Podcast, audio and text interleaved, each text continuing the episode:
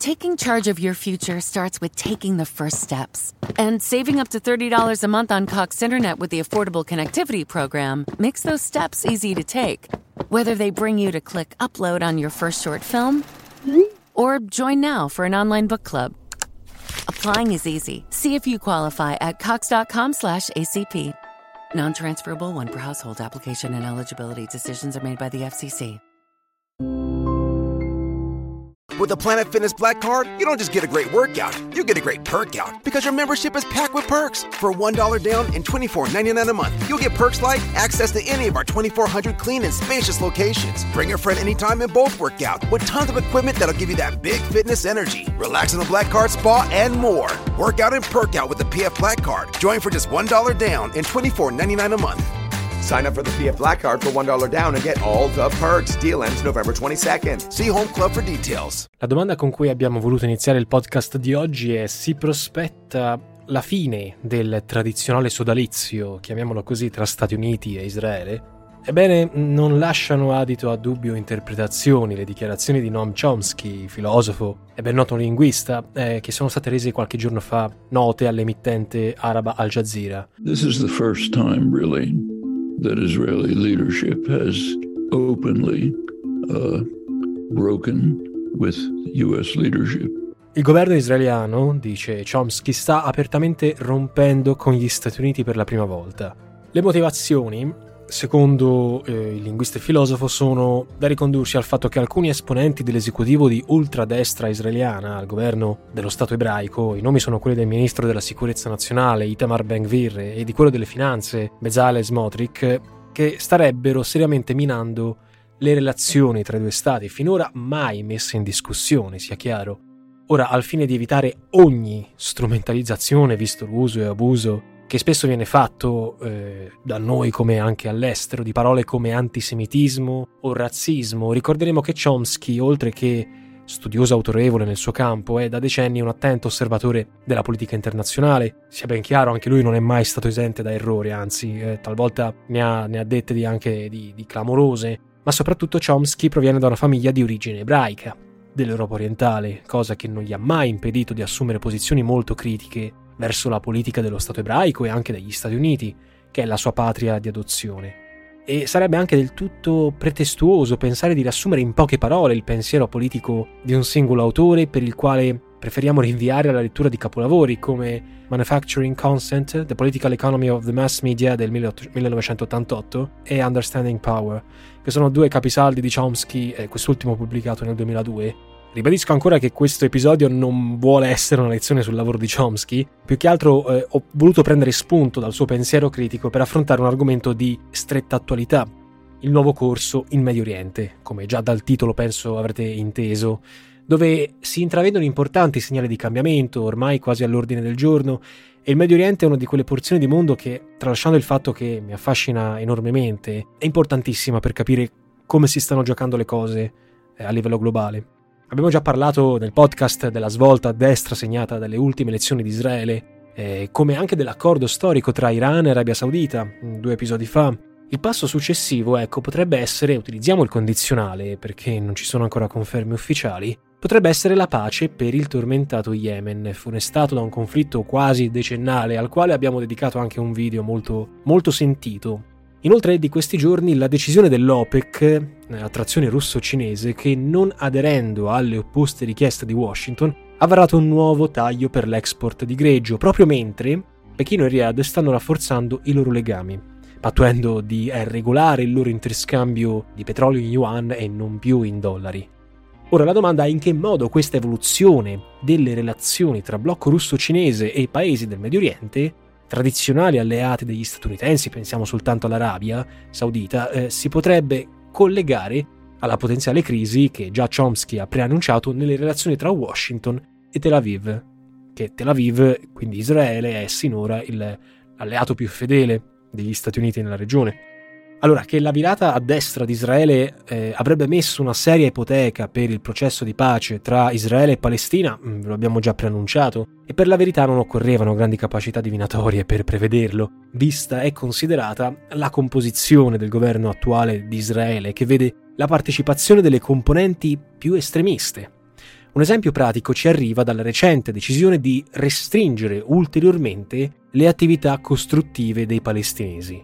Ma il discorso è molto più ampio e complesso, perché a venire in gioco non sono più soltanto i già esasperati rapporti tra lo Stato ebraico, dal 2018 proclamato per legge tra virgolette casa nazionale del popolo ebraico, e la componente araba, che ha visto quest'ultima una nuova escalation dopo l'episodio della moschea di Al-Aqsa. Andate a vedervi i video, insomma, che trovate tranquillamente a giro per il web e che chissà perché nelle nostre testate mediatiche non sono mai passate, quantomeno in televisione. Ma a venire in gioco qui in Medio Oriente sono gli equilibri di una delle regioni più tormentate del pianeta, perlomeno dal secondo dopoguerra in poi. Non è certo un caso se lo stesso Chomsky, pure favorevole alla nascita dello Stato ebraico, si sia più volte espresso per la soluzione negoziale ispirata alla logica dei due stati. Ha criticato le politiche colonialiste, anti-arabe, professate dai governi degli ultimi decenni, e vi lasciamo immaginare cosa possa pensare dell'attuale esecutivo. Soltanto per incidence, rammentiamo che la logica dei due stati non è frutto della mente di Chomsky, ma è contenuta in una serie di documenti ufficiali, rimasti purtroppo soltanto sulla carta. Per citarne alcuni possiamo ricordare due soluzioni delle Nazioni Unite, la 181 del 1947, che la contemplava espressamente, e più di recente la 2334 del 2016, che condannava i nuovi insediamenti ebraici in territorio palestinese. Ci ho fatto un video al riguardo, si chiama "Perché Israele occupa la Palestina, tra parentesi, illegalmente". L'appoggio degli States in questo fatto è stato determinante, perlomeno fino ad oggi, per garantire un'assenza di pressioni troppo forti per abbandonare una linea sempre più estremista in approccio alla questione palestinese. Dobbiamo ricordare infatti che sotto l'amministrazione Trump nel 2020 sono stati sottoscritti gli accordi di Abramo, che hanno permesso di allacciare formali relazioni diplomatiche tra lo Stato ebraico e diversi paesi arabi, tra i quali il Bahrain e gli Emirati Arabi Uniti. Ed è sempre sotto la presidenza del tycoon, quindi Trump, che l'America ha riconosciuto la sovranità sulle alture del Golan, qui siamo nella Siria di fatto, e lo stato, de jure, e lo status di Gerusalemme quale capitale di Israele. Gli accordi però di Abramo non hanno coinvolto, come alcuni invece pensano, l'Arabia Saudita, che è stata riluttante proprio a causa della questione palestinese, con la quale Arabia Saudita, tuttavia, lo stesso Israele da tempo comunque ha una sorta di canale non ufficiale, favorito anche dalla comune avversione al, tra virgolette, nemico iraniano.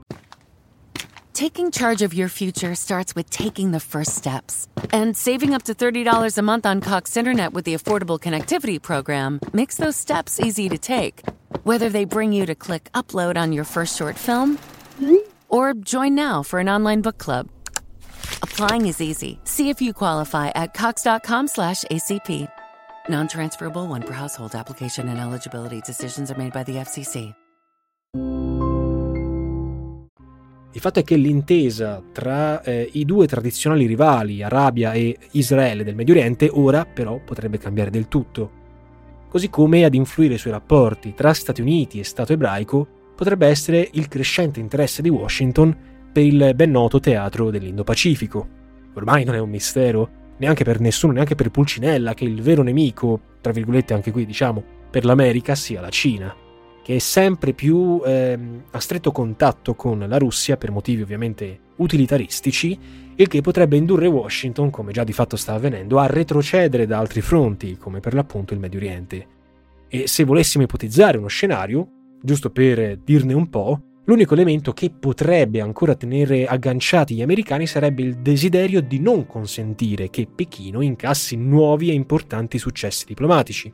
Si pensi a una pace in Yemen che, se anche venisse messa in scacco, sarebbe comunque un segnale molto importante. Ma visto l'andamento delle cose, e questo è un discorso analogo che potremmo fare anche per l'Africa, dove sembra che gli Stati Uniti si stiano muovendo per un cambio di passo, non è detto che sarà appunto agevole questa pace.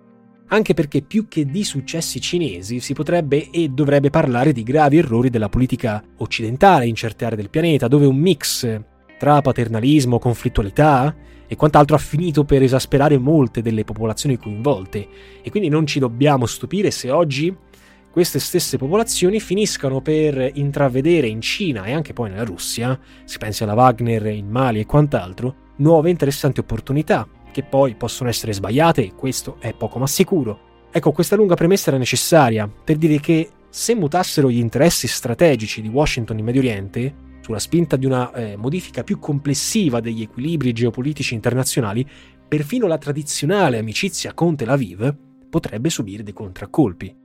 E nell'attuale quadro, una simile prospettiva sarebbe particolarmente infausta per lo Stato ebraico, che se nella tradizionale rivalità tra sauditi e iraniani vedeva una sponda, ora privata come sembra plausibile di quest'ultima, potrebbe intravedere in un cambio di passo da parte dell'America il pericolo di ritrovarsi solo in un ambiente quasi del tutto ostile. Ora, con questo non voglio dire che l'amicizia tra Stati Uniti e Israele sia giunta al capolinea, sarebbe una follia anche soltanto dirlo, non lo penso neanche, casomai ritengo che sarebbe più sostenibile l'idea di un mutamento che preluda all'abbandono di una linea troppo estremista, che obiettivamente non sta portando nessun tipo di vantaggio e anzi sta creando il presupposto per nuove conflittualità. Non dobbiamo neanche dimenticare che le fin troppo note ragioni storiche e politiche che sono alla base della tradizionale alleanza tra americani e israeliani, nelle quali si intrecciano questioni storiche, finanziarie, geopolitiche e anche lobbistiche, non hanno mai impedito, specialmente negli ultimi anni, una serie di riserve da parte della Casa Bianca sulle politiche di espansione della cosiddetta sola democrazia del Medio Oriente. E si badi bene che la stessa famosa soluzione datata nel 1947 della pace con i due stati, dalla quale l'attuale governo israeliano è distante anni luce, non è affatto estranea a Washington. Perché riprendiamo le parole di due segretari di Stato americani di due amministrazioni differenti. Come da loro detto, l'unico modo di garantire un futuro a Israele come Stato ebraico e democratico è di dare anche ai palestinesi un loro Stato a cui hanno diritto, e questa è la cosiddetta soluzione dei due Stati. Ma è difficile nel breve termine vedere una qualunque prospettiva realistica di riuscita in tal senso. Questa citazione è di Anthony Blinken, segretario in carica degli Stati Uniti, e ancora, come disse l'altro, e ora ve lo cito, non è possibile difendere e proteggere Israele se lasciamo che ogni possibilità di arrivare alla soluzione dei due Stati venga distrutta sotto i nostri occhi. Lo disse nel 2016 John Kerry, dichiarazione resa in occasione del voto alla risoluzione 2334, il primo nel quale gli Stati Uniti non posero il veto.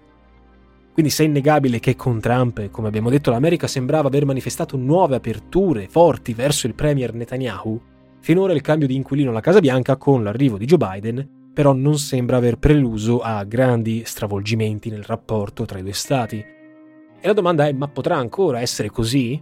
L'evoluzione che abbiamo descritto e i segnali che arrivano dal Medio Oriente? Inoltre si avvicinano le presidenziali americane nel 2024, in occasione delle quali gli equilibri internazionali potrebbero essere un nuovo e importante terreno di scontro. A parole, Stati Uniti e Israele hanno ribadito a più riprese la loro incrollabile amicizia, anche se da Tel Aviv è arrivata la precisazione che lo Stato ebraico è indipendente e sovrano, con una chiara allusione al rigetto di qualunque forma di pressione da parte americana, ma esistono forti incertezze sul futuro.